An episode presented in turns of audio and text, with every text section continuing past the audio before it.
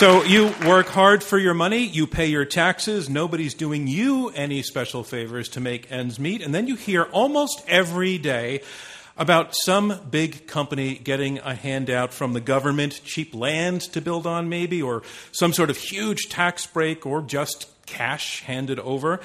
Like General Motors getting benefits worth $3.5 billion, Intel getting 3.8 billion, Nike $2 billion.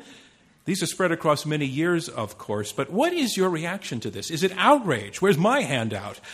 Or could you be persuaded that giving these or other companies special treatment sometimes, maybe often, is actually good for innovation and for all of us? Well, that sounds like the makings of a debate, so let's have it. Yes or no to this statement? Eliminate corporate subsidies. A debate from Intelligence Squared US. I'm John Donvan. We are at the Kaufman Music Center in New York City with four superbly qualified debaters on our stage who will argue for and against the motion eliminate corporate subsidies. As always, our debate will go in three rounds, and then our live audience here in New York votes to choose the winner, and only one side wins. The motion, eliminate corporate subsidies. Two debaters arguing for the motion, starting first with Jack Abramoff. Jack, welcome to Intelligence Squared.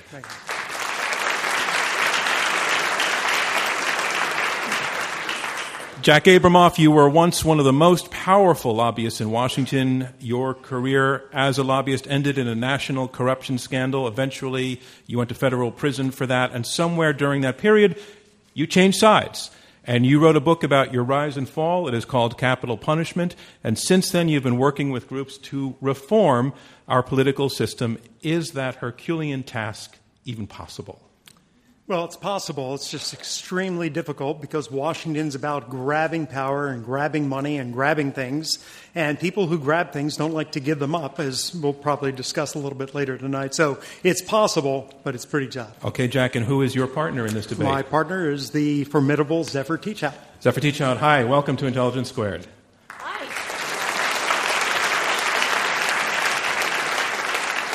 So, Zephyr Teachout, you are author of the book Corruption in America. You're an associate professor at Fordham Law School. You famously ran for office in 2014, challenging the governor of New York in a primary.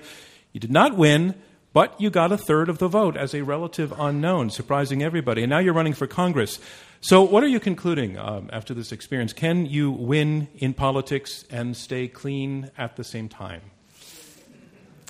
It's really, really, really hard, and I'm going to do it.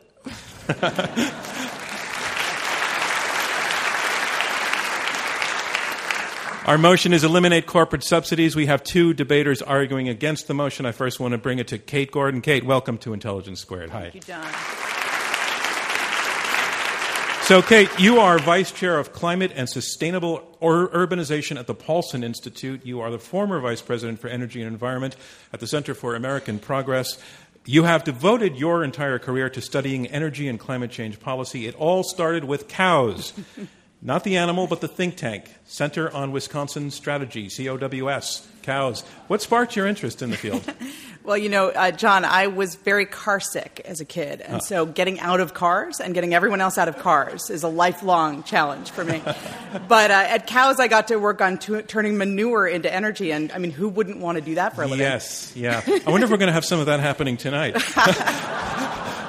Who is your partner, please, Kate Gordon? Uh, my partner is the wise and worldly Mike Lind. Mike Lind, welcome to your second Intelligence Squared debate. Um, Michael, you are uh, at the you're a co-founder of New America and policy director of its economic growth program. You've written a lot of books, including Land of Promise and Economic History of the United States. Uh, that emphasizes a Hamiltonian style of governance. And for those of us who need to brush up on our history, what is Hamiltonianism? Well, in addition to uh, having his own Broadway show, Alexander Hamilton, uh, the first uh, Treasury Secretary of the United States, founded a tradition of constructive business and government collaboration uh, to further economic growth. Okay, our team arguing against the motion. And again, that motion is eliminate corporate subsidies. Uh, now, this is a debate it's a contest of ideas and logic and persuasion, and you, our live audience in here, here in New York, will be deciding who our winner is. And the way we do that is we have you vote twice. once before you hear the arguments and once again after the arguments. And the team whose numbers have changed the most between those two votes will be declared our winner. So let's go to the first vote. If you go to the keypad at your seat, take a look at the motion eliminate corporate subsidies. If you vote for number one, that means you support the motion. If you vote for number two, it means that you are disagreeing with this motion. If you vote for number three, it means you're undecided. You can ignore the other keys, they're not live, and we will uh, lock that out in about 15 seconds. And I just want to ask our producers in the back I'm getting a lot of uh, feedback through my earpiece. I think there's an open mic, and I'm hearing constant conversation, which is fascinating. and everything that you've said about me is really fascinating. But if you can shut it, that would be great. Thank you. Okay, looks like everybody's voted. So, again, I just want to be clear about this. You're going to vote again after you've heard the debate arguments closed through three rounds, and after that, you vote the second time. It's the difference in percentage point terms that the team, the winning team, has moved up the most that will declare, determine our winner. So our motion is this. On to round one. The motion is this: eliminate corporate subsidies. And speaking first in support of the motion, Jack Abramoff, former lobbyist and host of the television program Our Nation. Jack, you can make your way to the lectern. That uh, program is available through Amazon at Our Nation TV. Ladies and gentlemen, arguing for the motion, eliminate corporate subsidies, Jack Abramoff. Thank you, Tom. Thank you. Thank you. Good evening. I have to tell you, if somebody told me 10 years ago that I'd be standing on stage in Manhattan, partnered with a progressive liberal Democratic congressional candidate, arguing against corporate subsidies, I would have thought that as likely as seeing a panda perform brain surgery or even more unlikely, seeing Donald Trump within 500 delegates of being nominated by the Republican Party. So it's an odd evening in some ways for me. Uh, particularly, we're kind of an odd couple, Zephyr and I. Zephyr, of course, is from the left, I'm from the right. And yet we approach this issue together. Uh, we come to the same conclusion. Not always do we agree on everything. In fact, this evening we may wind up disagreeing on some things. But I think to some degree that gives us a strength that uh, builds our team in a certain interesting way because we both represent major segments of the country. And the approaches of these segments of the country, which many of you may share one or the other or somewhere in the middle, offer a consensus that something's out of control in Washington. That subsidies, unfortunately, and the other activities that go on down in Washington, some of which I participated in in my uh, former career, are really driving the nation in a direction that's very troubling. Now, we could actually have a debate tonight of what does it mean to be a subsidy, because obviously that's, that's a very interesting discussion. Some of the things that I would support, constitutional expenditures of the government, some others would look at as subsidies. Other things that Zephyr might support that I would not support, I might look at as a subsidy. So finding out what is a subsidy is very difficult to figure out. So I'd like to take kind of the Potter Stewart approach, if you remember the justice, when talking about obscenity, which subsidies and obscenity, and some discussions are uh, easily conflated, um, which is basically you can recognize it when you see it. And most of the discussion of subsidies really needs to center on the vast amount of money that is purveyed to corporations and to others in this country, either through giving out money or through tax breaks. And we sort of know it when we see it. Zephyr is going to come up and she's going to make an argument that these things, these subsidies, aren't fair and they distort the economy.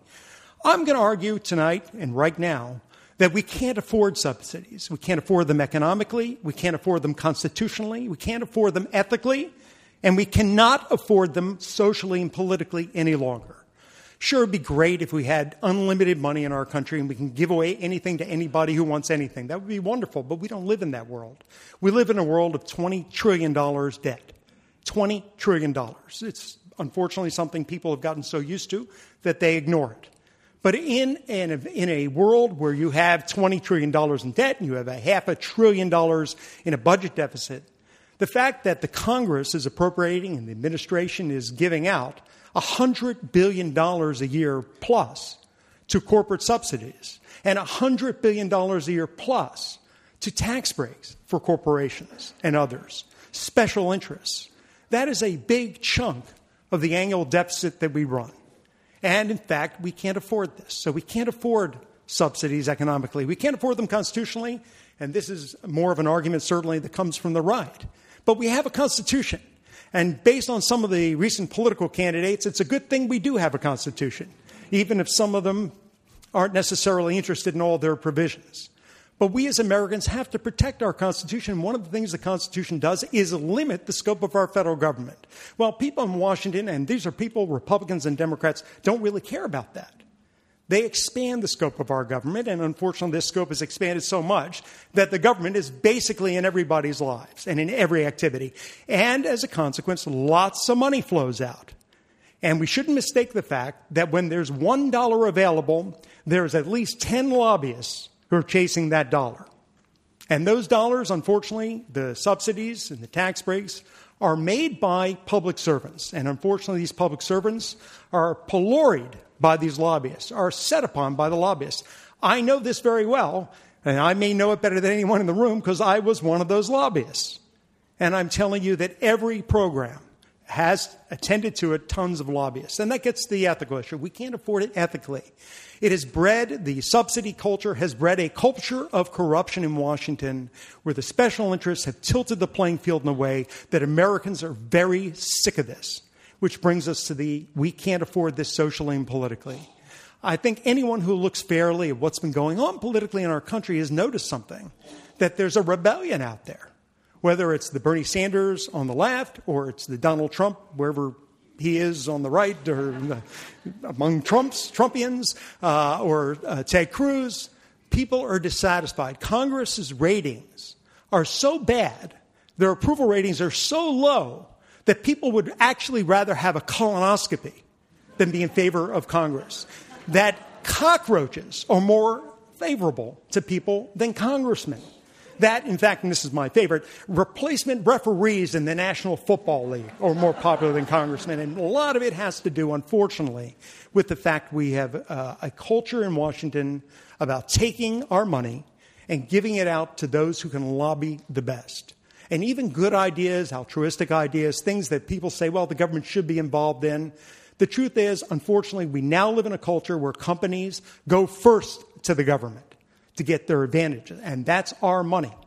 And should, in fact, the bureaucrats in Washington be making decisions that, for, with our money, that people in the private sector perhaps might go into those activities and spend a lot more time and a lot more of their life being expert in? That is the question. I'd say the answer to that is no. That, in fact, our subsidy culture, our corporate subsidies are out of control. And while, again, I wouldn't eliminate everything, and certainly there are good things the government is doing that they need to be doing, and I'm not an anarchist, the culture itself is pervasive and unfortunately is corrosive. And it has affected the nation in a dramatic way, and it needs to stop. So I hope you will support us with the resolution to eliminate corporate subsidies. Thank you. Thank you, Jack Abramoff. And that's the motion eliminate corporate subsidies. And our next debater will be speaking against the motion. I'd like to welcome to the lectern Michael Lind. He is Policy Director of the Economic Growth Program at New America and author of Land of Promise An Economic History of the United States. Ladies and gentlemen, Michael Lind.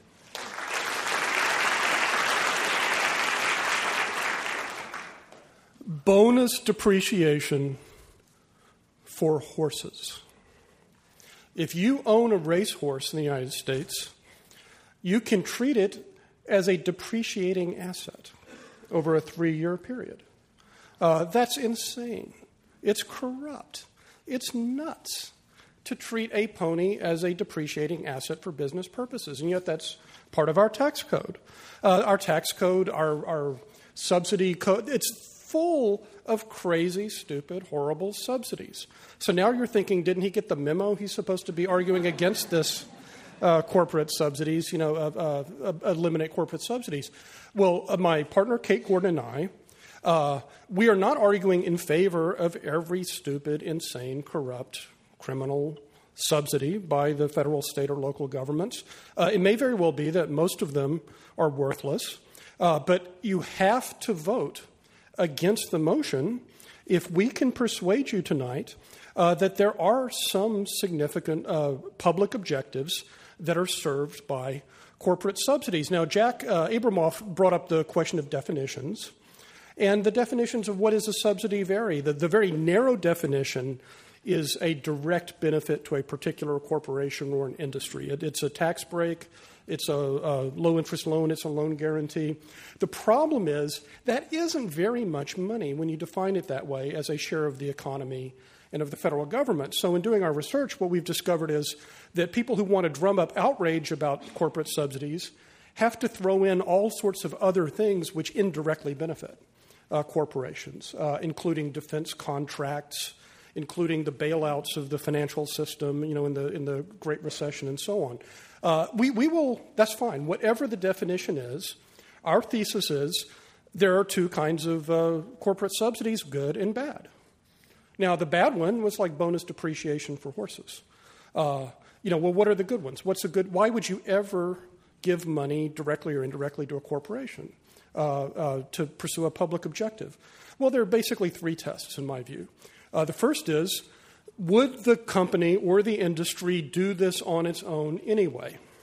If it would, then the taxpayer is being swindled, right? You know, this is just, there's no purpose to the subsidy. So that's the first test. If they're going to do it anyway, then you don't subsidize them. Uh, the second test is can this public objective, and it could be climate change mitigation, it could be helping poor people uh, afford heating in the winter, uh, it could be uh, have, having universal internet access, whatever it may be. It could be promoting, um, you know, nanotech innovation. Whatever the public objective is, could this be more efficiently pursued by other means? Uh, for example, could the government do it directly itself? Well, you know, our, our, government, we have a mixed economy. We don't have a purely capitalist system. The, we have a public defense department. We don't hire pirates. You know, we have a navy right? We have a public K through 12 system. So, you know, you can do things directly through government agencies.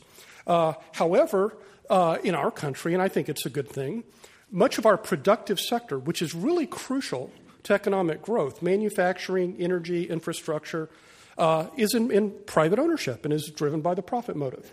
Uh, so, unless we're going to nationalize the factories and, and the oil wells and the solar power plants and so on, then the government has to use other methods than direct government provision to pursue a, a public uh, objective in some of these very important areas, uh, uh, which in, in, most of them in the productive economy. Uh, well, one of them is regulation. Uh, the government has the power of command. It can say, uh, you're going to do this, corporation, and you're going to swallow the cost. It's just a cost of doing business in the United States. And this is appropriate sometimes. We do this with worker safety, we do it with pollution. Uh, just the company is going to bear the entire cost of achieving this public uh, objective and pass the cost on to uh, uh the customers. Uh, there are other cases where you may not want uh, the company to bear the entire cost or pass it on to its customers because there may be a larger public good and it may make sense to share the cost among taxpayers as a whole instead of making the customers uh, pay for it all. And then the final uh, uh, test of this three part test is do the benefits outweigh the cost? Because even if you, you, you know, if, if uh, uh, these other uh, tests are met, if you're paying more than you're getting in benefits, it's a waste of time. Now, all of this is very abstract, so I'll give you a specific example. After 9 11, there's great concern among the public, reflected in our elected representatives, about the safety of transportation, obviously. Uh, and intercity bus transportation, which has grown in importance between New York and Washington, for example, in the last decade, was a, was a source of concern. Uh, so the, the Department of Homeland Security has an intercity bus grant program. It, and this is a corporate subsidy in the purest form. It's the government writes checks to particular motor coach companies uh, if they will uh, to help them uh, comply with these uh, federal uh, security guidelines. Uh, to my mind, you know, this, this fits all of the tests. Would the buses have been doing these additional security measures otherwise? No, because we know that because they weren't doing it. Uh, could it be done otherwise? No, unless we're going to nationalize intercity buses. We don't have a federal intercity bus monopoly, it's a private uh, industry. Uh, and is the cost worth the benefit? It's like, well, you know, we've seen buses attacked in other countries. So if you compare the cost and the benefits, you, you may disagree, but you can, you know, this is a reasonable sort of thing. So uh, uh, if, if the bonus horse depreciation is an example of a bad subsidy, I would argue the intercity bus uh, security grants, you know, this is one that makes sense. Uh, and so we just have to be very careful. Our opponents will persuade you that all corporate subsidies are a big uh, pile of horse manure. And it's our task to persuade you to vote against the motion on the theory that when shoveling out the manure, you don't want to mistakenly throw out any ponies that may be buried somewhere inside. Thank you, Michael Lind. And a reminder of what's going on. We are halfway through the opening round of this Intelligence Squared U.S. debate. I'm John Donvan. We have four debaters, two teams of two, arguing it out over this motion eliminate corporate subsidies. You've heard the first two opening statements, and now on to the third. At the lectern is Zephyr Teachout. She's going to argue for the motion. She's associate law professor at Fordham Law School and author of Corruption in America from Benjamin Franklin's Snuffbox to Citizens United. Ladies and gentlemen, Zephyr Teachout.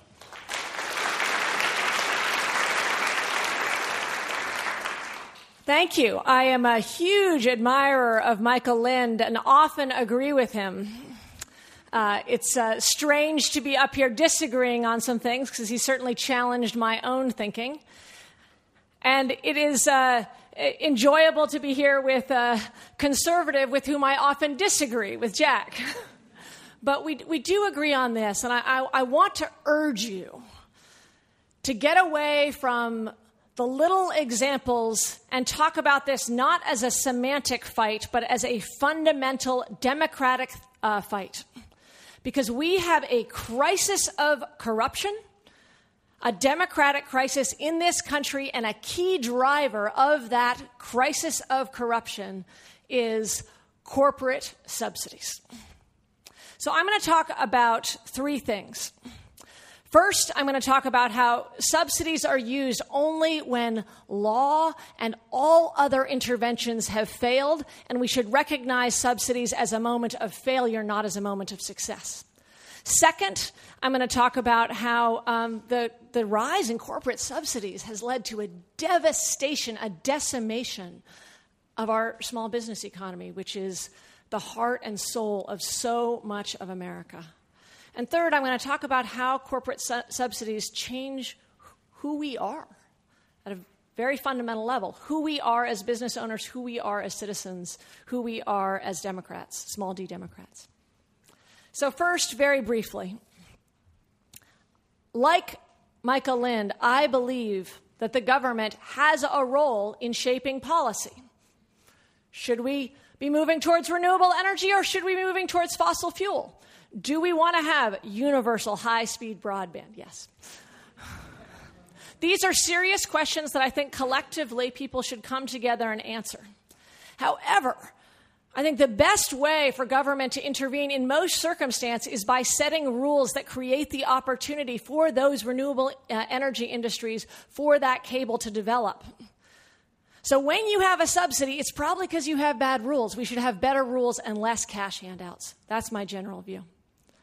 Second, I want to talk about small businesses. And I, um, you know, I really see, along with big industry, small businesses, family farms as being fundamental to some of the best parts of a truly thriving economy. It's where innovation happens, it's where community happens, it's where new things are built, it's where we find the next, next thing. Well, we've had a 25 year collapse in the small business economy in this country. If you look at what real small businesses are, they can't survive. I talked to a woman the other day who's shutting down her diner who said to me, Don't forget the mamas and the papas. The mamas and the papas aren't getting the cash handout. She said, I, I started my diner to get a, so people could get a cup of coffee near uh, Amenia. And right now, all the big guys, she said, are coming in and they've got the cash and they've got the handouts. And if we keep going this way, everything's going to look the same and we can't compete. Now, she's right. She's right on the facts because guess who gets corporate subsidies? It's not the Metro Diner. In fact, 75% of all corporate subsidies, 75%, are going to less than a thousand companies. Just think of the thousand companies in the Kingston area alone that aren't getting that. So it's a handful of big monopolists who are using their lobbying power to go in and get those subsidies, and the small companies and the small family farms are getting shut out. Now, that isn't to say those big companies don't use the small companies as fronts. They'll march them in and say, like 82% of, uh, of small family farms now get some form of sub- government subsidy. That doesn't mean they're actually getting the benefit. The reason they need those subsidies is because the overwhelming majority of cash, actual cash, is going to a handful of big ag companies.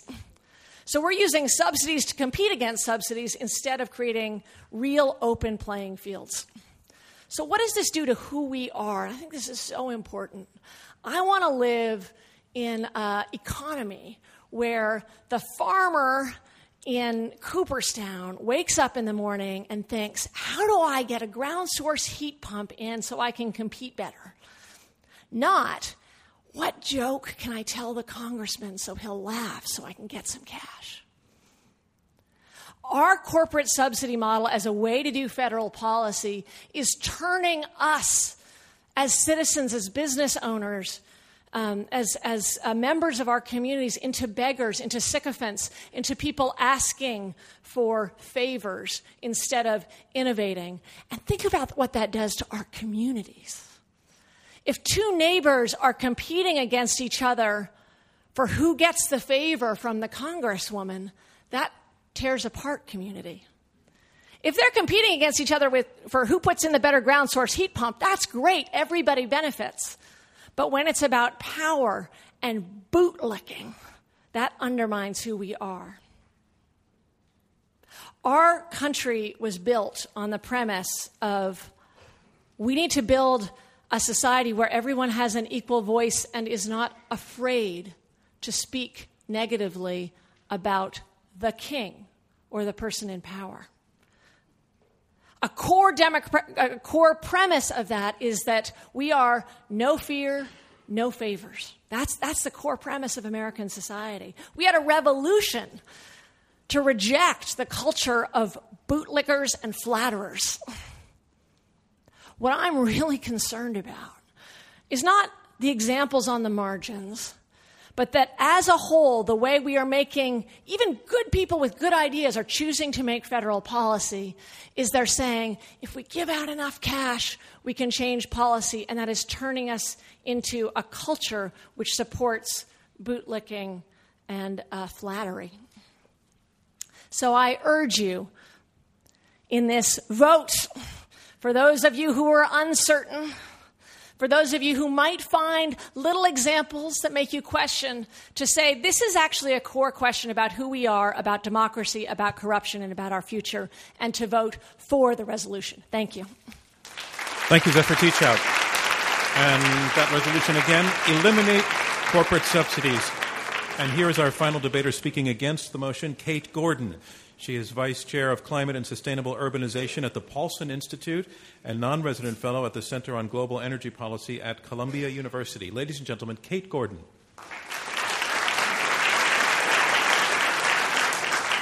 So I feel a little bit like we're at a celebrity boxing match and we have the, you know, the comeback kid over here, Jack Abramoff, and the, the, the new kid star, Zephyr Teachout, and, and Mike and I are sort of the underdogs. But uh, but the thing about those, those movies is that the underdogs always win in them.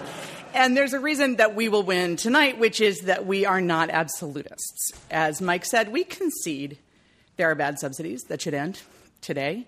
We concede that government should be fully in charge of certain things. Absolutely, regulation can be very important, but most things fall in that middle ground. Most of you probably fall in that middle ground, and uh, where you think there should be some well regulated government intervention when it's necessary for a public purpose. So let's talk about why we do subsidy. Uh, we've been doing it a long time. This is not new. in American history. There's three big reasons that subsidies tend to happen. The first is uh, promoting new technologies that the private sector can't get its head around. They're too risky, they're too new. We see a lot of that in subsidy through history, uh, paying the difference between the value of an activity to the private sector and the value to the public sector, big reason we do subsidy, when the private sector doesn't ha- see value in a proposition and needs the public sector. And then finally, in times of crisis, the New Deal, of course, is a time when we did a lot of subsidizing. One of the big areas, and it's not on the margins, as, as Zephyr said, but really central, where we subsidize and have historically subsidized is energy. The top Good Jobs First just did a subsidy tracker. They're a, a group that does a lot of anti-subsidy work. They just did a subsidy tracker. The biggest subsidies since 2000 in this country have been to energy companies. The single biggest one to a Spanish wind company, actually, that built wind turbines uh, uh, with money from the Recovery Act. So subsidizing energy is not new. We've been doing it for centuries. We subsidized the transition from wood to coal. We subsidized the transition from coal to oil. Today, we are looking at subsidizing a transition, I hope, away from oil and towards something different. Many of those subsidies, in fact, if you look at energy subsidies, uh, most of them go to oil and gas, about $5 billion a year since 1918 going to oil and gas. Those subsidies still happening. This would be a great example of a bad one. We give oil companies a manufacturing credit for drilling in the places where they find oil if those places are in the United States. Now, think about that for a minute. We're trying to give them the incentive to drill in the U.S., but the oil is in the U.S., so they already have the incentive to drill in the U.S., so it doesn't make any sense. It's, it plays out badly. Uh, Montana gives this subsidy, North Dakota does not. They both sit on the Bakken Shale. The only difference is Montana's getting about a million dollars less to its citizens because it pays this subsidy. On the other hand, as Mike pointed out earlier, we also give low income consumers a subsidy to help them pay their energy bills. That is money that goes directly to utilities to help pay energy bills. That is a corporate subsidy, but it's one that serves a public purpose that is not otherwise served by the private sector to me, the big you know, gorilla in the room on this is climate change. Climate change meets all of the categories that we have traditionally used when thinking about whether subsidies serve a public purpose. It is risky uh, in the long term. It will create enormous economic risk if we don't deal with it, but there's not a lot of upside to dealing with it today if you're in the private sector. Oil is super cheap. Why wouldn't you just keep using oil? It's even cheaper today than it was two years ago. Why would anybody switch off of it if they were looking at their bottom line? They would do it if they cared about the long term impacts of climate change. That's not a private sector consideration most of the time. It involves new emerging technologies that aren't yet on the market, but that we need, and we need them quickly to build up and try to deal with this climate change problem. It's global in scope, it's global in scale. It isn't just regional, it isn't just one place pitted against another, it's everyone. We don't do that so well in the private sector. And if we don't take action today, and this is to Jack's point, if we don't act on climate change today, you don't want government in your lives, just wait. We don't act on climate change today, we're going to see FEMA taking over towns to save them from sea level rise, to save them from heat stroke. This is a hedge against future government action. So climate change to me meets all of the categories of sort of what makes it, what makes a subsidy good. And, you know, to Zephyr's point, I 100% agree. I would rather see regulation. I would rather see a price on carbon. However, we keep not being able to do that politically. In the interim, we are putting carbon emissions into the atmosphere. That is a public problem. In the interim, we need to be incentivizing people to build these technologies to solve this problem. That is where subsidies come in. So, just some good examples. Subsidies for solar. Back in the 1970s, NASA creates the solar panel through a military project. Now, some anti subsidy people exempt the military from this conversation. The military is the biggest subsidizing organization in this country. It, it, basically throws money at problems and doesn't worry that much if it's a bad bet. It happens all the time. One good example is the solar panel. The microwave is another good example. The internet is another good example. GPS is another good example. So NASA creates uh, the solar panel and puts a lot of money into it, loses a whole bunch of money. Uh, private sector starts to get involved. The Recovery Act puts a lot of money into solar development. We now see solar 10 times cheaper than it was in 2000. It is now competitive with coal, which is on the decline. And that, and it now, I would argue, sunset that subsidy soon because we're now past mature, maturing technology and into mature technology. So this shouldn't be a debate about are subsidies, you know, are subsidies inherently corrupt? No. Should we deal with the corruption? Yes. Should we deal with Inefficiency, yes, but you don't throw the baby out with the bathwater or the pony out with the manure uh, just because you, you, you, see corruption. To, to address one, um, one other, uh, I think, good one, you know, many people will point to the government's loan guarantee program as a bad example of renewable subsidies. You actually look at that program, the government did a good job with it overall. 3 or 2% default rate on the loans from the recovery program. What was the one big default? Solyndra. What was the rest of the program? Successful. Better default rate than any bank, better default rate by far than venture capital. That is a program that worked, and I would stake, you know, my reputation on this stage by that. So again, I would just say you can't say this is on the margins. You can't say this is a semantic issue. This is an issue, particularly with climate change, a big, hairy problem. The private sector isn't equipped to deal with on its own. This is an area where we need some government intervention. We would argue that you should vote against the motion because you eliminate corporate subsidies. These are the kinds of programs you're eliminating. Thank you.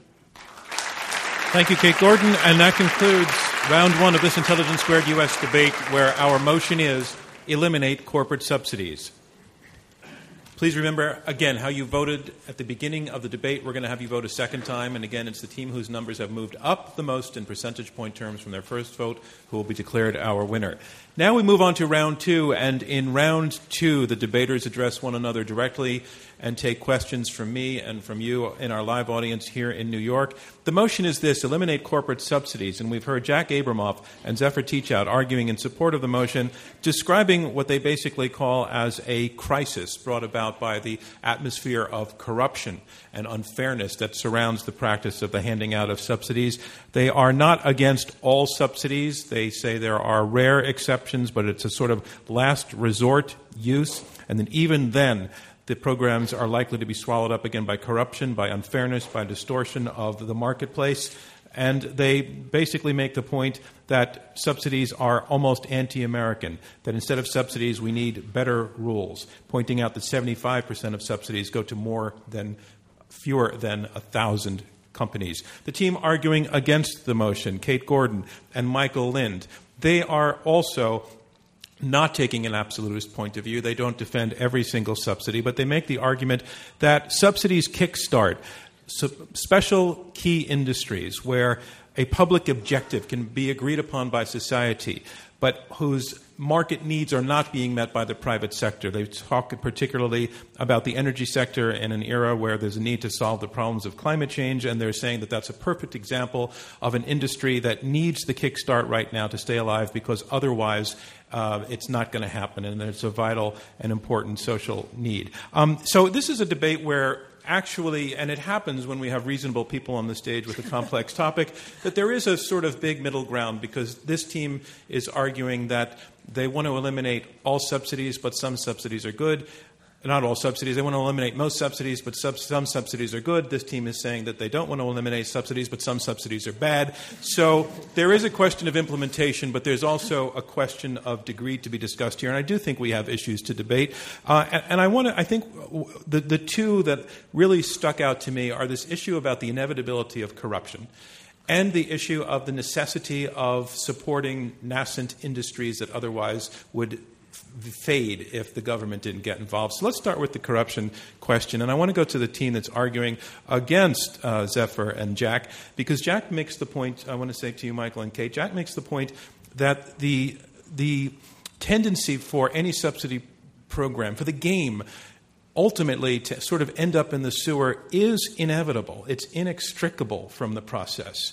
It happens time and time again, and that by its very nature, it represents a sort of unfairness for government to be picking winners and losers, and unquestionably, politicians can be gotten to, and they are gotten to, given that corporations spend millions and millions of dollars lobbying to protect their their subsidies or their advantages, and you can sort of see the argument they're making. So I'd like to hear your response to the sort of the inevitability question. Michael Lind. During the Civil War, the Transcontinental Railroad was subsidized many times the cost of its construction. Much of the membership of the U.S. Congress received kickbacks from the robber barons. Uh, it's estimated that $23 million in, in 1860s money went, was wasted in corruption. Within six months after the Transcontinental Railroad was opened, that money was earned back by the lower cost of uh, lower freight. Uh, so, you know, one answer is uh, you have to judge the things by results. You know, there, there's a certain amount of human nature. You're going to have people profiting uh, from it. Uh, but so then the question is, well, so what? Uh, if it's a good program, now, I understand Zephyr's concern about the moral fabric of the Republic, mm-hmm. uh, but what if the motive of most uh, of the members of Congress who voted for the Transcontinental Railroad uh, was to get kickbacks from Leland Stanford? Uh, it's still a good program. It was an enormous benefit to the country. Right. So you're saying it might, if you, uh, of course you're not making a pro-corruption argument. No, it's not pro- we get that, but you but you are saying that a little corruption on the margins might be a, wor- a price worth paying for the benefit. That's fair. I believe. Okay, let's take it to Jack Abramoff to respond. Well, Michael, uh, for a moment I, I thought you were getting ready to work for Vladimir Putin uh, with that argument. The uh, Look, I, I uh, was in the belly of the beast, uh, involved in the business, and saw every one of these efforts uh, going on. And I got to tell you, a little corruption is not acceptable because there is no little corruption. As soon as corruption starts, everyone starts to become corrupt. And unfortunately, too many members of the present Congress, I don't know what the motivations were of the folks during the Civil War, and yeah, I believe you that they were perhaps corrupt uh, uh, motivations so we have to deal with today. And today, uh, we have programs, virtually every program is immediately set upon by 30,000 lobbyists. Even in those days, I don't think there were 30,000 lobbyists. There were plenty of them. In fact, uh, the lobbyists uh, were created, uh, the term, during Grant's administration. People hung around the lobby at the Willard Hotel. But the issue of corruption is very serious because the um, uh, subsidies are the starting gun of the race of but, corruption but, in Washington. But, Jack, to Michael's point that, all right, he grants all of that. He doesn't like that or support it, but he says that nevertheless the system still produced the railroad and, and subsidies still produce public goods.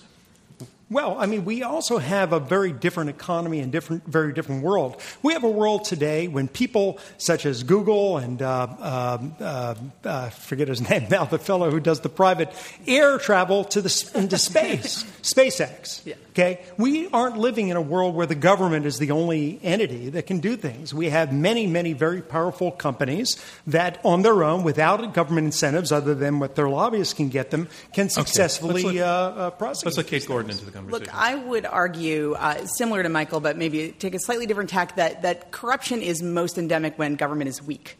So we actually had a fairly corrupt government in the 19th century. We had a system here and in, Europe, in England where people were paid according to how well they collected fees and taxes. People were paid according to how well they enforced criminal statutes. We changed that. We both imposed a civil service that, had, that is educated, that is merit based generally. And when you have a strong and merit based and decent civil service making some of these decisions, I think you can actually avoid some of the corruption. And I would say, you're, you know, in some ways we might be talking about two different things. You're talking mostly, Jack, about Congress making decisions. I'm talking in the examples I gave mostly about the agencies making decisions. And I do think you know, again, take the loan guarantee program. They have external counsel from the private sector reviewing all those loans. They go straight up to the secretary for final decision. It's a, it's a process that gets used. It's not always perfect. But I do think that if you have a strong system, you can avoid a fair amount of the corruption. And again, we would argue let's address the corruption. Let's not throw okay. out the subsidies. Zephyr Teachout.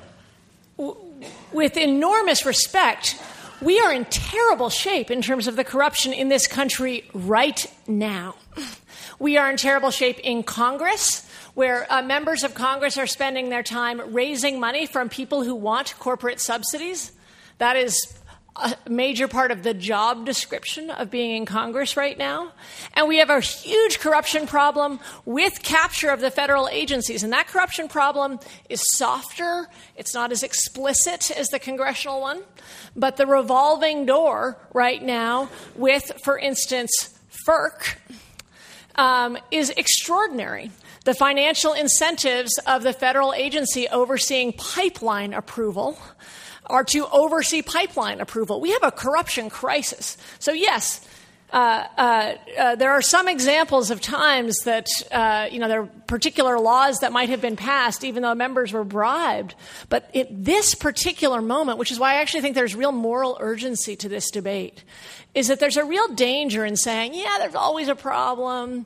Some good things have happened. We actually, it's a time for pretty serious structural reform. Michael, Can, can I respond Michael, to please Yeah. do.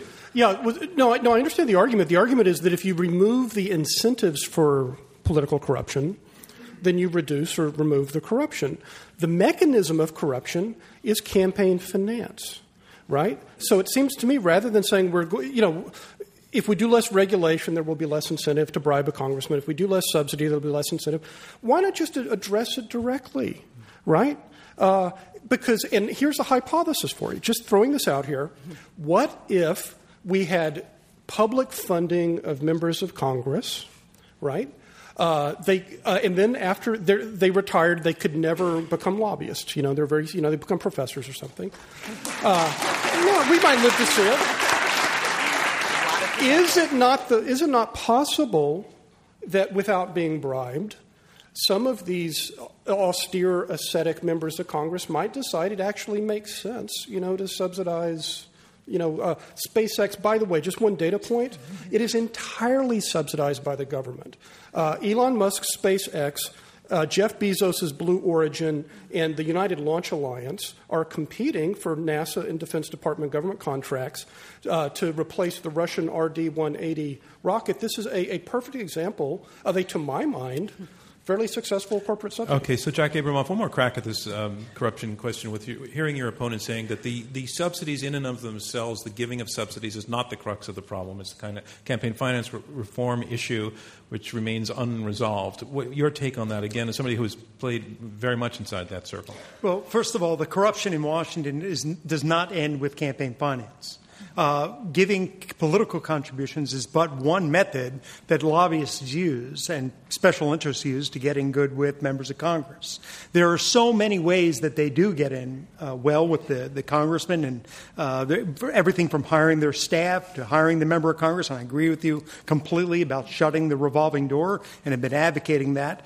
But the fact is, these folks permeate K Street right now, and getting rid of all of them is just not possible. when I was a lobbyist, I only wanted to hire from people from Capitol Hill. Now, having said that, just as if you have a sloth of bears and you put out some honey, the bears are going to get interested. If you have money, special interests, whether they are people who used to work in Congress or not, smell money. And they come for money, and that is just human nature. And it's And, great and you're saying it, it cannot be regulated away. I mean, your opponents are suggesting it How can do you addressed. regulate away human nature? Okay, how do you get rid of human nature? Kate Gordon. We would thank you. We would, uh, I, I think, agree that that, and again, just attacking the corruption and not necessarily the subsidy. We uh, campaign finance reform, absolutely, but also, to your point, Jack, also the subsidies themselves. We would favor greater transparency, public disclosure, accountability for these subsidies, clawbacks where the companies don't provide the, the, the benefits that they promised, particularly job benefits that they promised. Absolutely, these are all ways of holding accountable those transactions. But I think we would still argue that you can't, there are some public interest issues where you can't wait for regulation. And I, I got to come back to climate change as my thing, but it's also a great example because it's so political that there isn't movement on it on the regulation side or on the congressional legislation side, a lot of those deals that are being made right now are being made literally to try to stem the tide in that interim period. Okay, I want to bring. Go, go ahead, Stephanie. Yeah, yeah. I want to. I want to directly assess that. I, uh, address that. I do want to say I've been a lifelong champion of public financing of elections. I think it's absolutely essential. But I completely agree with Jack. That you cannot do public financing of elections alone because if you create extraordinary temptation for 975 companies to go get those billion dollars, they're going to find other ways to do it. So. So, so I have, I have a question for you. Am I allowed to do this, or is, are we not that that? Let's oh. see how let's see how good a question it is. Okay. so, I, I, this is a serious question for Kate.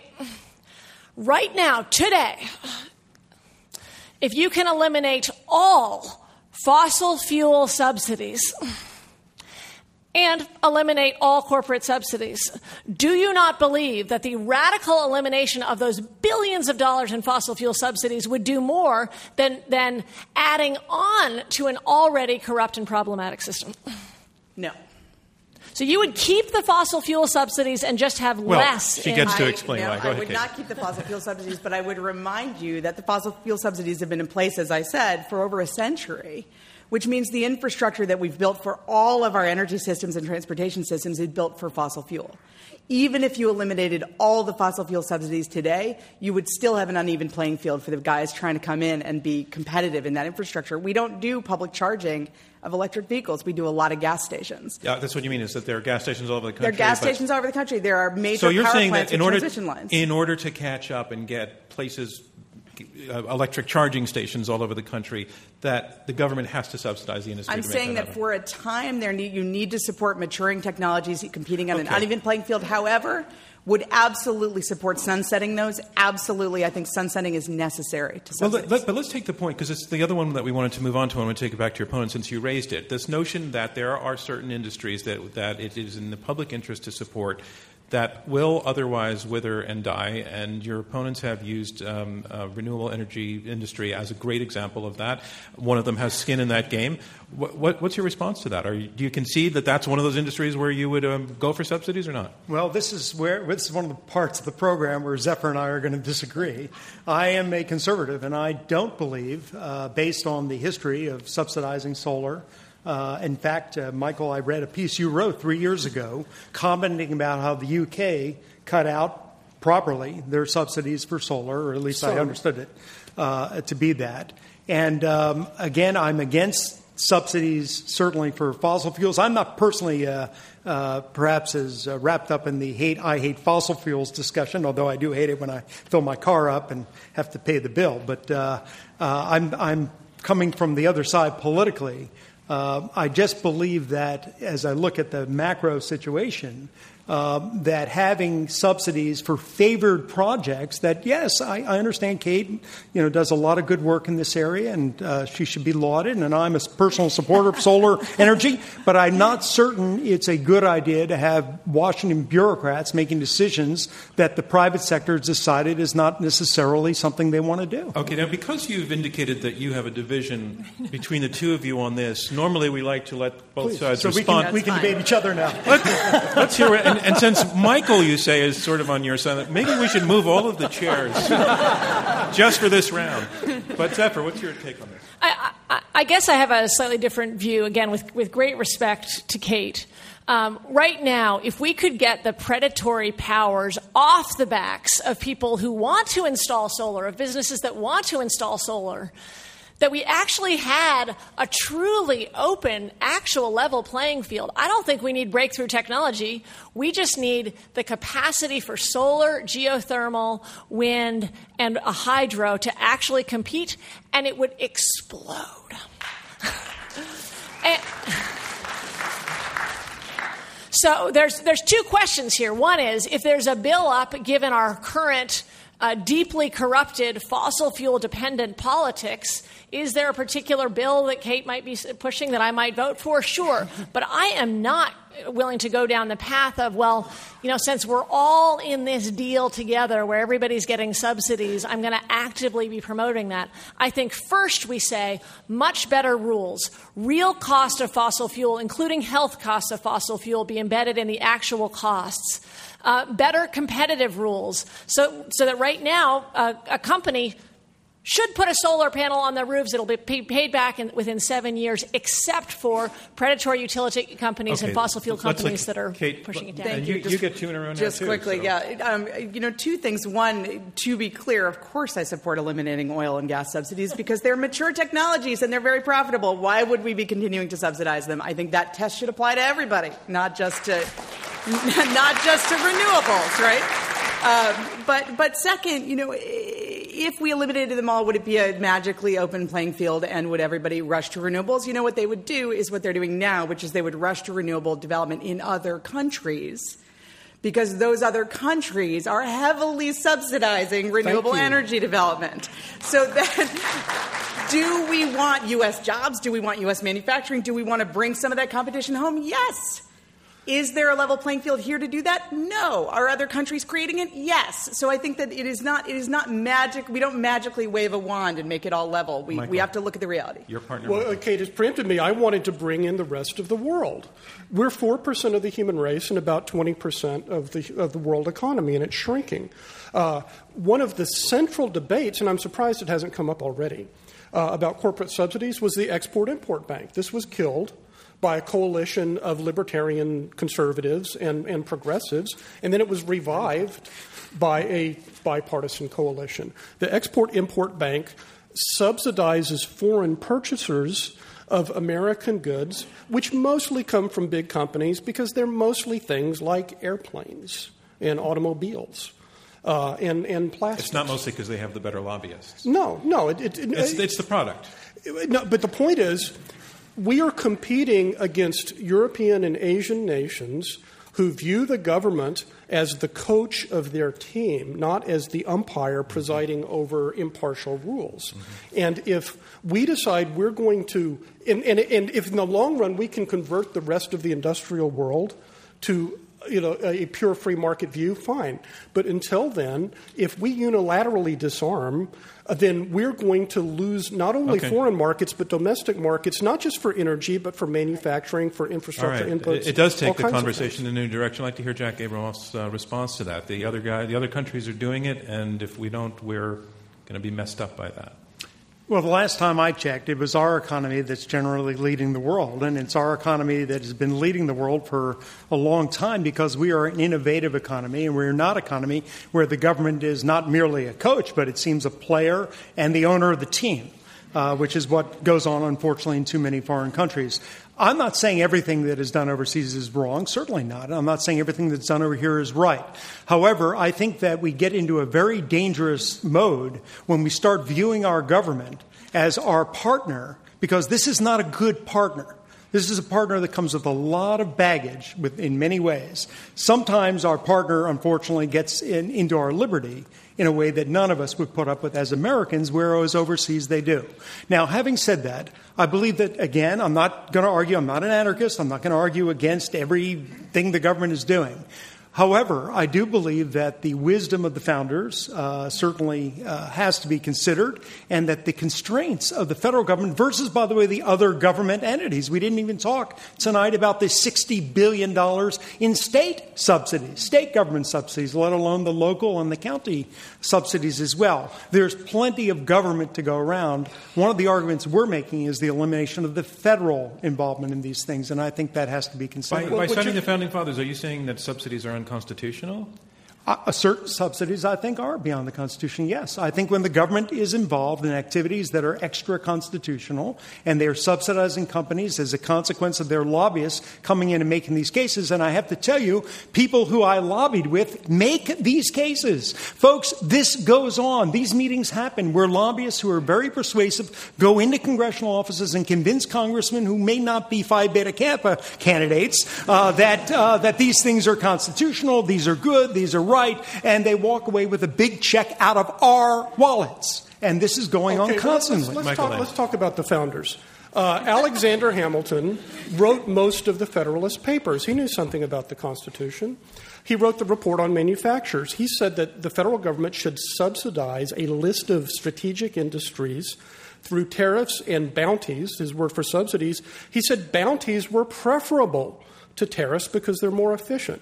Uh, Thomas Jefferson, then Secretary of State, opposed him. When pr- Thomas Jefferson became president, he explained in a letter that Hamilton had been right, Hamilton long dead, killed by Aaron Burr. Uh, and the uh, Jefferson administration adopted more or less the import substitution pro manufacturing program. So let's, let's you know, the, the, founding fathers were not Ayn Rand. This is not, you know, this is nothing they may new. look like Ayn this Rand, is nothing they- new. Yeah. All right, we want to go to questions from you, our audience in New York. And the way it works, if you just raise your hand, I'll just remind you again. Uh, I'll call on you. Uh, the process is somewhat random. If you're upstairs, unfortunately, I can't call on you because I can't see you. Um, if you wait, uh, stand up, wait for a microphone to come to you, tell us your name. If you are writing or blogging for a public audience, we'd appreciate knowing who you're with. Or if you're a lobbyist, please. or if you're a lobbyist. Yeah, that's a good one, too. You want a Um. So on the on the aisle here, sir, and the mic's coming down your uh, left hand side. If you could stand up again, please.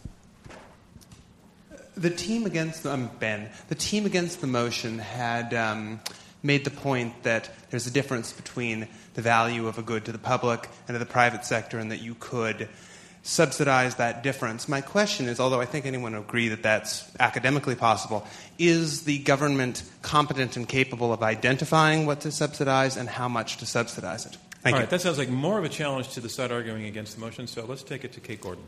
Uh, sure. I, you know, I, I, I've said a little bit about this before, and, and of course, there are examples where the government is not particularly efficient. I think we could all find many of them. But in in general, you know, in the area that I know the most about, the, as I said, the default rates on this stuff are pretty good. The government has a pretty good track record of choosing which uh, energy subsidies to put money in in the renewable space. And in fact, the program in the federal government with the highest default rates by far that is a subsidy is the student debt program. And by the way, that is run by private companies, not by the federal government. So I do think that it's, it's worth taking a real look at each of the programs. Obviously, they differ agency to agency, but yes, again, I, I just don't accept the proposition that government is inherently corrupt and inefficient. As a matter of course, we see other countries manage their governments to be fairly uncorrupted and efficient. Germany's government plays a large role in its private sector. There's a partnership there. I think we have to, to have the hope and the ambition for our government to be able to make these decisions and make them well. Zephyr Teachout. Um, yeah, I mean, I uh, thank you for the question, and I obviously do not think that government is inherently corrupt. I have spent my life fighting for uh, the real possibility of democracy. But your question goes to something else, which is competence, and I think that there's a particular area which is choosing between companies, choosing which of those 975 companies has correctly uh, uh, filled out the forms, given the proof that they are going to uh, implement governmental policy, is actually the, the, the worst area of government competence. That figuring out do we care about geothermal or wind? That's an area where I actually think that there's a lot of competence. But picking and choosing between companies, which is inevitable when you're at the, at the beating heart of corporate subsidies, is actually the low point of where, um, where government employees should be engaged. Okay. Let's, uh, sir. Yep. And it's coming down the right hand side. Thanks. Uh, hi, I'm Phil. Uh, my question is for those against the motion. Um, what is the optimal return on corruption that we should expect to see?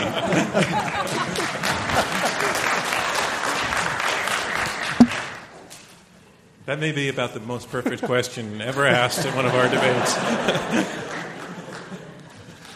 Well, look, uh, I, you- the the United States, uh, when, as ranked by the World Economic Organization, is one of the least corrupt nations on the planet, which shows you how corrupt many other nations on the planet are. But the fact is, the United States is a relatively high trust society. Uh, uh, that's why it's attractive. You know, I agree with Jack. You know, for, for business to start here, for, for foreign investment, and so on. Uh, so, if you put it into context, not only uh, is the United States today, uh, you know, really far less corrupt than many many other uh, countries in the world, uh, but it's in, in my opinion, it's far less corrupt than in the past. And, and uh, maybe I'd, l- I'd like to ask Zephyr. I mean, she's written a very good book on this subject. Uh, you know, we had the Yazoo land, you know, scandal. We had, you know, uh, Teapot Dome. We had a Credit Mobilier, you know, and all of this stuff. I was born into a segregated state, Texas. uh, where every Republican vote was thrown out by the local Democratic precinct machine until the 1970s. You know, I know people who in New York City in the 1960s went around with suitcases of walking around money. Now, you can claim that the corruption has changed its form now, but can you really argue that we're much more corrupt than we were in the past? Zephyr? Um, yeah, I actually think there's moments of high corruption, and moments of, of, low corruption in American history. The Gilded Age was a moment of fairly high corruption, and I think this is a moment of fairly high corruption. Um, and I think the extreme uh, inequality and poverty that we have right now and struggle for good jobs is a function of that high corruption. And I think that people are, I, I guess my most deep, um, my most deeply held political belief, perhaps, is that, that people are really smart and uh, are worthy of having their voices heard. And the, even though I don't agree with all the expressions of anger in the political process right now, I think that anger is legitimate because of the level of corruption in Washington. Another question? I'm sorry, I'm actually I'm going to confess, I'm looking for a woman to ask a yeah, question. I was going to say. and, um, all right. There's one over there. Three, two, one. Over there. Okay, thanks.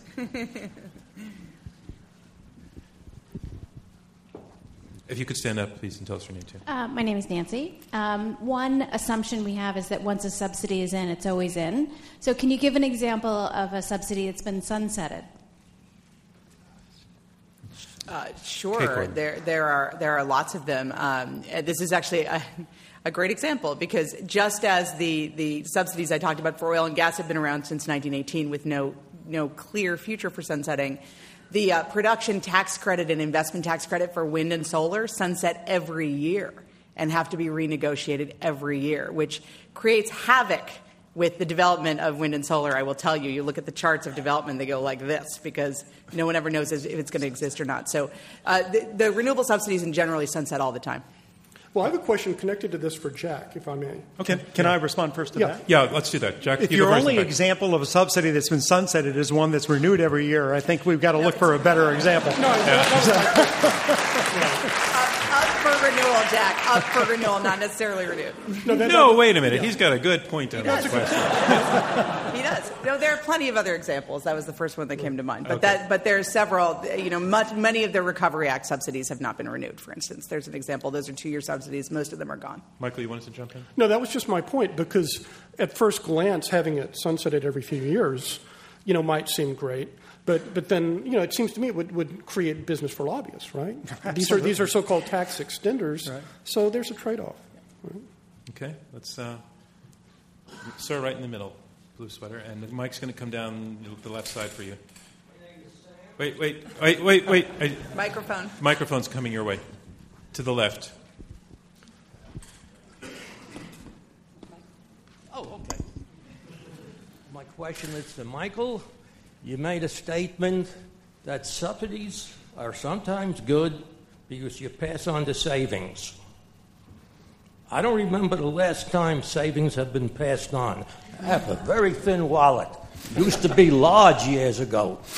Okay. I do gonna... have a statement with a question. Okay. Okay, I need you to get to it. I believe in subsidies. If there's a referendum only recommending telling your elected officials. Sir, I, I, I, I have to cut you off because our rule is questions, no statements. You've had 46 seconds so far. the perfect question was 12. So just, just ask your question and you know, go for it. Ask your question. Or My, is your question where do we where, well, where are the savings passed through? Uh, where are the savings? Certain subsidies. I need you to. Subsidies are good because the savings are passed on. Where does that happen? I Give me an example. That would happen. Okay, Michael, and I think the, the gentleman's asking for an example. Well, the subsidies from the National Institutes of Health, which broke the uh, uh, decoded the human genome, uh, if that allows genetic medicine that gets rid of birth defects, it's a huge benefit. Uh, subsidies for maturing technologies uh, that lead to uh, lower freight costs and, and better transportation and less pollution. Uh, so remember, when we're talking about subsidizing business, uh, we're, we're talking largely about a few areas that get most of these subsidies energy, infrastructure, and manufacturing, where the result of technological progress uh, is, is better goods, lower living costs, and better safety. Uh, and if it doesn't have those results, then it, that's a waste of money, it's a swindle, it's a bad subsidy. Uh, but it's not in the form of a rebate to individual taxpayers. Uh, it's in terms of a better quality of life if it's successful. Is that a persuasive argument to this side for the subsidies that were just discussed? Human Genome Project, for example? Is that Zephyr Teachout? Um, you know, there, there's particular programs that uh, Michael and Kate are going to know more about. I want to say that I, you know, I really support the, and this is probably an area we disagree. Uh, I don't know. Um, um, we do. I support uh, the federal government supporting uh, higher education and research. Um, I support the federal government um, uh, being engaged in areas where there are particular needs that the market can't fill. Those are not complicated ideas. I support public libraries, for instance. Um, that does not mean that I think that all that that this particular mode of government giving money to companies to serve um, what would be governmental or public ends is good. I think in general it's a deeply, deeply corrosive transaction, and there are usually far better ways to serve those ends. Okay, I want to remind you that we are in the question and answer section of this Intelligence Squared U.S. debate, where our motion is eliminate corporate subsidies. I'm John Donvan. We have four debaters, two teams of two, arguing it out for your vote. Sir. Hands coming down the right hand side, if you could stand up. Thanks. Um, so it seems to be that there's, there's, it's not a semantical difference. It's, it's a very valuable difference between technology-based subsidies versus comp- competition-based subsidies. So could the against side argue what's the line between something towards an emerging technology versus something that's just solely competitively based um, that, to that allocation to the company? Thank you. Michael Lind. Well, I, I think what you're referring to is uh, and maybe what Zephyr referred to is where individual firms have to compete for grants and fill out forms and, and all of this uh, in order to and, qualify. And she said bootlick in her opening statement and, well, and, laugh at bad jokes. I won't use this colorful language, but uh, uh, become lick spittles, as it were. Uh, but uh, but you know, but there's there's a reason why they have to jump through all of those hoops. That's because the taxpayers are of two minds right? You want to promote this, but you want to make sure this is really a small business. It's not a front from Panama or something. That so you, so there's a reason why we have these these bureaucratic procedures. Uh, now you can make the case, as many people do, that it's better to have you know industry wide or sector wide or economy wide general uh, uh, tax breaks, say, as opposed to specific grants. But if you go to Federal Grants Wire online and you look this up, uh, the vast majority of these grants are fairly small. I mean, I don't think they're large enough to corrupt you particularly. You know, uh, uh, you know, they're mostly directed to small business, and a lot of it, it's seemingly reasonable things. A, a, a huge chunk of it has to do with the medical industry. Uh, you know, some of the other stuff, like the Small Business Innovation uh, Research Program, uh, has to do with actually leveling the playing field between big companies and small companies by helping small companies do uh, R&D, which big companies can do out of their own earnings. So, so you know, you know, there, there, there's something to the individual grants as well as the general regulations and general policies. Zephyr, weren't you arguing in your opening, though, that small businesses are being crushed by the by the subsidy culture? Absolutely. The exception doesn't make the rule that um, most small businesses are, are not getting an advantage. Even if they are getting a subsidy, they're getting a subsidy that is less than that of their large business counterpart. Um, I, it's, we, you know, we've really seen a collapse across the board, and although um, you get a lot of lip service towards policies that favor small businesses. In fact, the corporate subsidy culture is really, really part of the of the reason why it's falling apart. Kate Gordon. Just uh, on this competition question, they, we are seeing a, a, shift in some of these subsidies, particularly to manufacturing, to a more competition based model. So, the National Network for Manufacturing Innovation does competitions where it basically looks for industry and academia and labs sometimes working together to have a product that's competitive, that leverages private investment, and that brings in brings in partners for a public purpose. We're seeing more and more of that that race to the top model, which is an interesting take on sort of you know a, a, a, or a, difference from these sort of filling out the forms and someone in some bureaucratic office somewhere sitting there making some decision. And increasingly, we're seeing you know real, tra- and I would argue for transparent guidelines for what makes a good decision on these things. Does it actually reduce carbon emissions? Does it leverage private investment? Is it actually something the private sector is dem- demonstrably not able to get into as a first mover, but wants to add on if, some, if there's a little bit of a, a de-risking from the government? So I think there are ways to address this competition problem, and they are not getting rid of the whole subsidy culture. Zephyr, I want to go to questions, so can you be brief in your response? Very briefly, I think the uh, Arne Duncan's uh, race to the top in education policy is not a great example of federal government working well. Down front here ma'am. Uh, Mike's coming down your right hand side.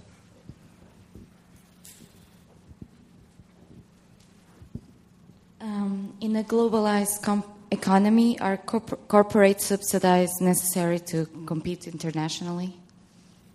I would argue yes. Uh, particularly if you look at the world's largest manufacturing country, uh, which has now surpassed the U.S. Uh, uh, in, in size of an economy and also in leading uh, manufacturing, is China. Most of China's major manufacturings are SOEs, state owned enterprises. Uh, in addition to that, there's the Chinese policy banks, which will just shovel money at low interest rates uh, to their producers. So, uh, in a globalized, we have a globalized economy, but we don't have a free market economy. Now, if we had a free market economy, we could relax about this. But in a globalized economy in which the world's largest industrial country routinely rigs things for its own producers, either we get out of those fields of industry and simply allow them to choose the content of our economy, or we retaliate. You fight fire by fire. Or just real quickly, if you don't like China, Germany provides a, a, a significant amount of worker training and retraining and a significant amount of, of, education, public education, and indirect subsidy to its businesses. It does that in collaboration with industry. That's a competitive advantage that Germany has in manufacturing. Check well, I, I, I, don't like China, and I'd like to get back to China. I mean, we'll deal with Germany later. It's like a risk game here, but. Um, the, the China example is particularly interesting vis a vis corruption because if you notice what's in the daily headlines, which is executions of various people who are corrupt, and in fact, the money that's flowing out of China is generally the middle management of a lot of these companies that are subsidized by the government. And I happen to unfortunately be very familiar with the process over there. It is unbelievably corrupt. And in fact, if we're going to head toward that kind of model, we're going to be in as much trouble economically ultimately as no, China no, would be as well. The model. I'm saying we have to take our own precautions against it. Mm-hmm. And I would just say briefly that I reject the uh, NAFTA model, the TPP model, and the idea that the horse is out, out of the barn on trade, and instead would say that we can have an extraordinary thriving economy, but we need a 21st century trade approach, which doesn't lead to uh, us being worried about corrupted uh, state run okay. enterprises. A lot of horse and pony references tonight coming up. right down in the second row there, third row, sorry. And the mic's coming this side.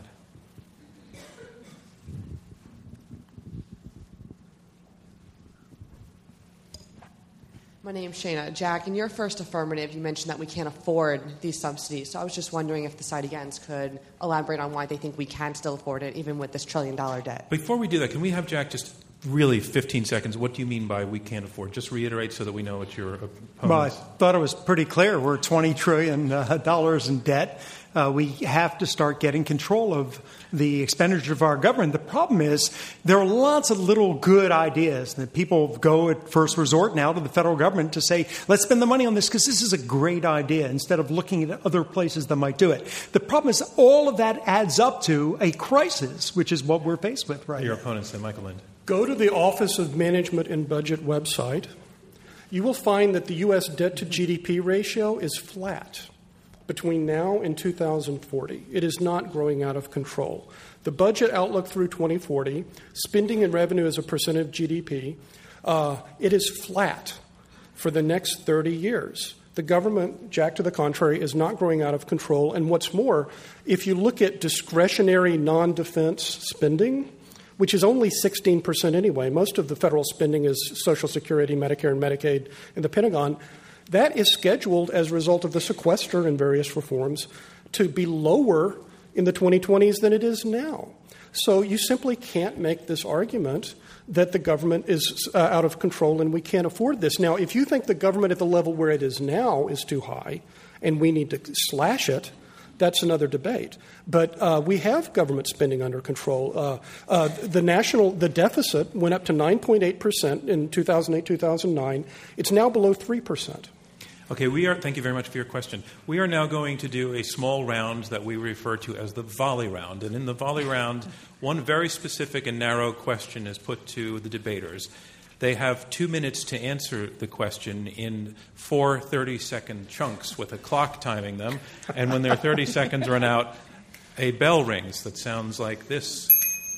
That means they have to stop talking and it goes to the other side. And the order in which we're going to do this, we're going to go first Zephyr Teachout, then Michael Lind, then Jack Abramoff, and then Kate Gordon. And with the question, you can answer the question, debate the question, challenge the question itself. You may not like it, um, but you, it's, it's a way to sort of boil down everything that's been said before to sort of one key principle. The question being put to each side over the next two minutes and 30 second chunks is this Should the government even be in the business of picking individual companies or industries to be winners, leaving the rest unfavored? We're going to give the first 30 seconds to Zephyr Teachout starting now. No.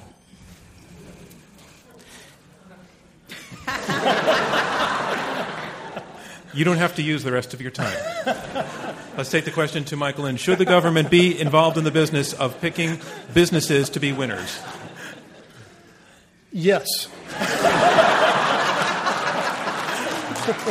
I, I don't get the chance to ring my bell here. Jack Abramoff. I agree with Zephyr. Kate Gordon. Yes, and uh, yes, I mean, the, the, if picked well, if they're good, if it's a strong government, we have experts in these jobs who don't have to deal with quarterly reports, who don't have to deal with profit margins, who aren't having boards breathe down their necks about making bets that are cheap and easy today. They can look at the long game. There's a short term problem in the private sector. We need people looking at the long game. Absolutely, if they are, if they're good and they're smart and we have regulation on them to stop corruption, yes. You're out of time. and that concludes that concludes round two of this Intelligence Squared U.S. debate, where our motion is eliminate corporate subsidies. Now we move on to round three, and in round three, the debaters will make closing statements, one at a time, uninterrupted. Those statements will be two minutes each. This is their last chance to try to persuade you to vote with their side at the conclusion of the debate. Remember how you voted again when you vote the second time. I want to remind you that it's the difference upward in percentage point terms from the first to the second vote that will determine our winner. The motion being eliminate corporate subsidies, and here to summarize her position supporting the motion to eliminate corporate subsidies, Zephyr Teachout, associate professor at Fordham Law and author of the book Corruption in America. I'm a, a Langston Hughes patriot. Langston Hughes has this wonderful poem about America where he says, Let America be America again. Let it be the dream the dreamers dreamed. America was never America to me.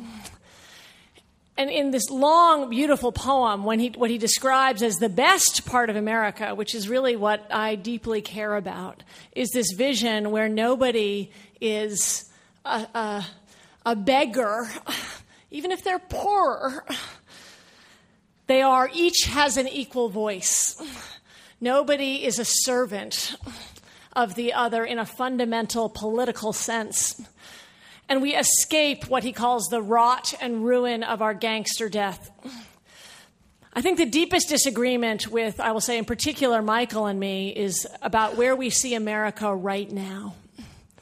Because I think there have been moments of extraordinary flourishing in American history and moments of extraordinary corruption. And right now, I think we are in a moment where we have a deep, deep crisis of corruption. And part of the reason for that crisis of corruption is a handful of new political forces. They call themselves economic forces, but they're fundamentally political forces. A handful of big companies that have taken upon themselves the job of governing us. We are in a moment where a handful of companies, Monsanto, JP Morgan, uh, Big Cable, are basically governing us.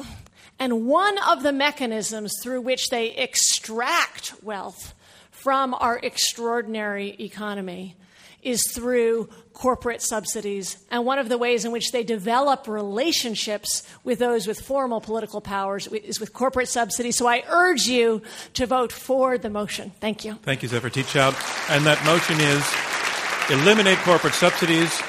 And here to make his closing statement against the motion, Michael Lind, Policy Director of the Economic Growth Program at New America and author of Land of Promise. Medical errors are the third leading, cause of death in the United States. Uh, up to 440,000 Americans die each year from preventable medical errors.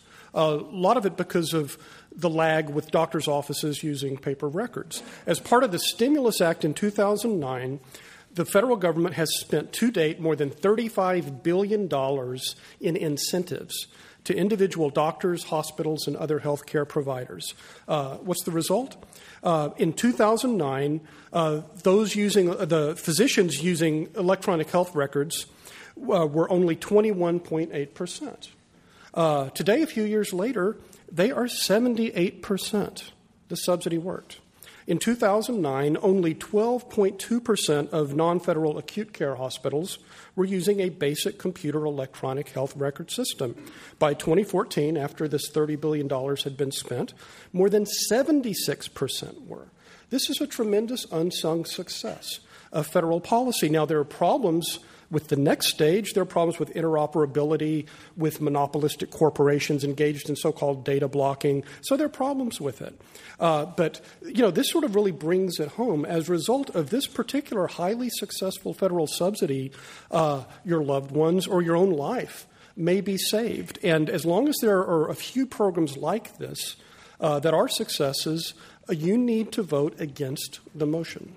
Thank you, Michael Lind. The motion is eliminate corporate subsidies. Here making his closing statements supporting the motion, Jack Abramoff, former lobbyist and author of the book Capital Punishment.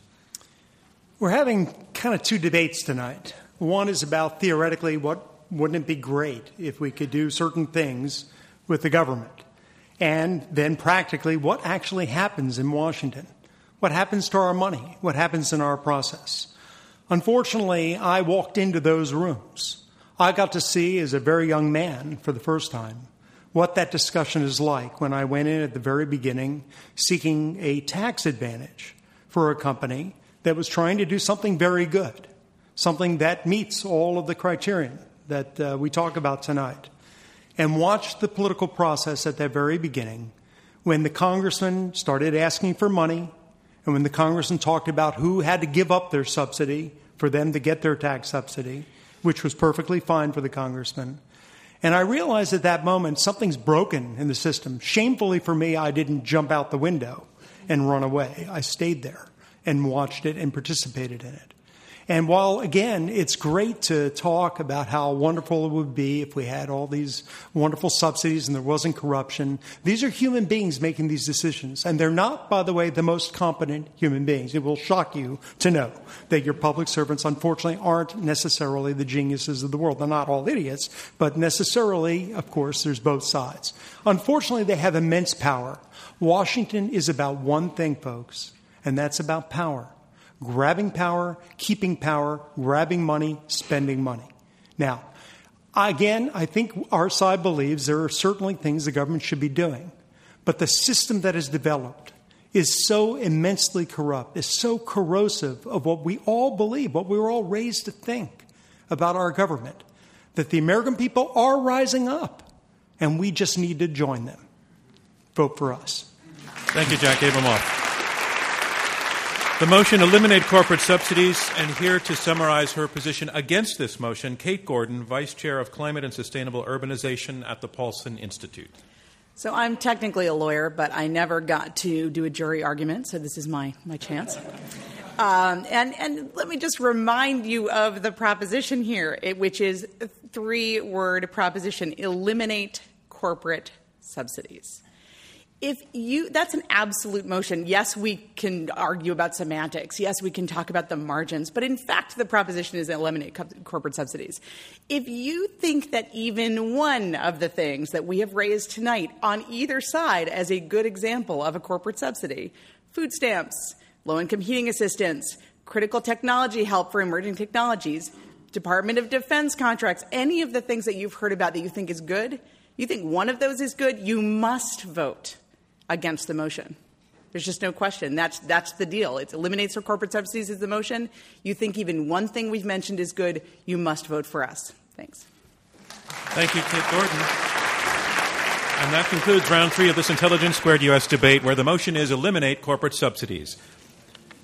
And now it's time to learn which side you feel is argue the best. We're going to ask you to go again to the keypads at your seat, vote a second time.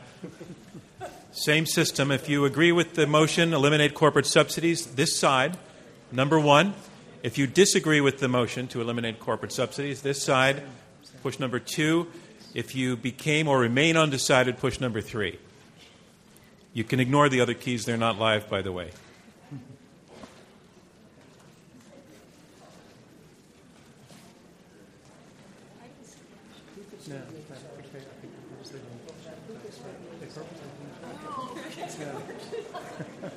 Does anyone need more time?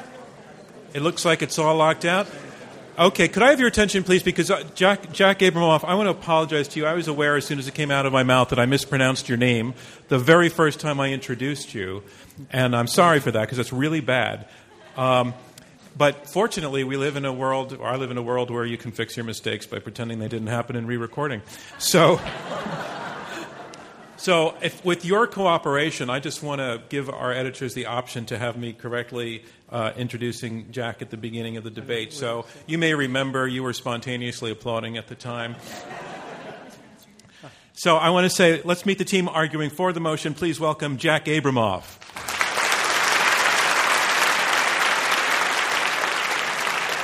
We don't even have to do the rest. They were so good. Okay, so terrific. Thanks very much. Mispronounce Jack. Um, so uh, I want to say this also about this debate and these debaters. You know, it was a fairly arcane topic. Uh, I want to congratulate these debaters for two things. One is making the arcane pretty accessible. I think we all learned a lot today, but also the spirit in which, uh, again, two things. Um, they, uh, they were respectful and civil to one another, and despite the fact that they agreed on an awful lot, they actually also agreed to debate with each other, so, and did so so well. So, thank you to all of the debaters.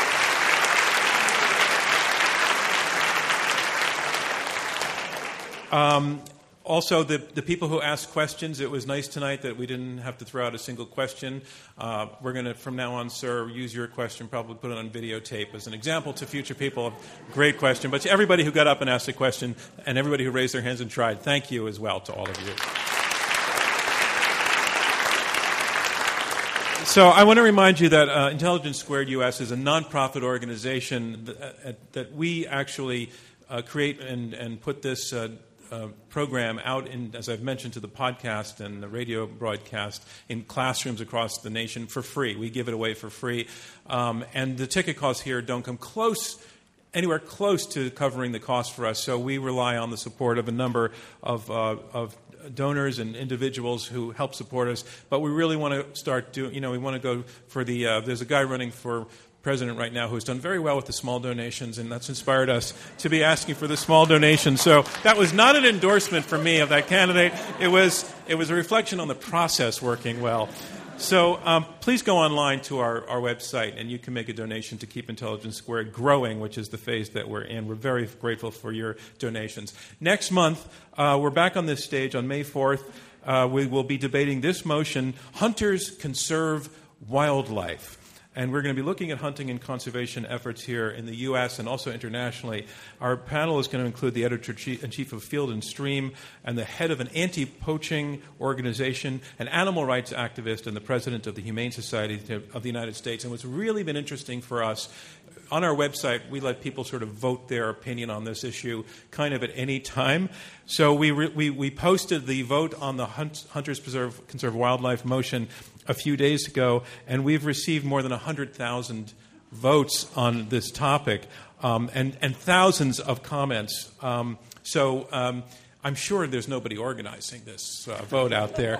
There are no there are no interest groups. Actually, there are very powerful inter- interest groups on both sides, but there's also just spontaneous interest on the part of public of the public. So even if you're not a hunter um, or into it or know much about it, we think it's going to be a spectacular debate, a spectacular uh, and heated evening. So we would like to invite you to that.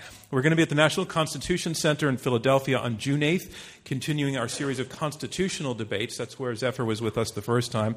Up for discussion in that debate is whether the executive branch has been guilty of overreach. Has the president through a series of unilateral actions, usurped Congress's legislative power. Uh, our debater lineup will be announced on that soon. Uh, and the last thing I'll say, I've mentioned this before, we're a podcast. You can get hear us on our website. You can get our podcast through a terrific app uh, available through the Apple Store and through Google Play. And you can watch the live stream uh, anytime on iq2us.org. We're also now working with an organization called Newsy.com, and they after every debate, produce a, a, amazingly a two minute version uh, of the program, and they're really good. They really work. They're going to do very well with that yes, no, yes, no section. it's, it's going to give them a 10 second version of the debate. So uh, take a look at newsy.com. Just in general, it's a great site, but also what they do with us. Okay, the results are in now. The motion is this eliminate corporate subsidies. Recall that you voted before the debate, and again, after you heard all of the arguments, it's the team whose numbers move up the most in percentage point terms who will be declared our winner. Looking at the first vote, eliminate corporate subsidies. In that first vote, 34% were for the motion, 15% were against, 51% were undecided. That's a very high number for us. Those are the first results.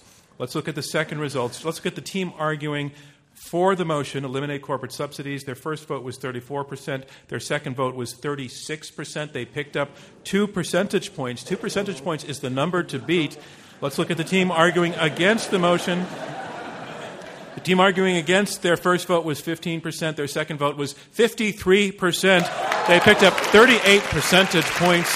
Our congratulations to the team arguing against the motion, eliminate corporate subsidies. They are our winners. Thank you from me, John Donvan, and Intelligence Squared US. We'll see you next time.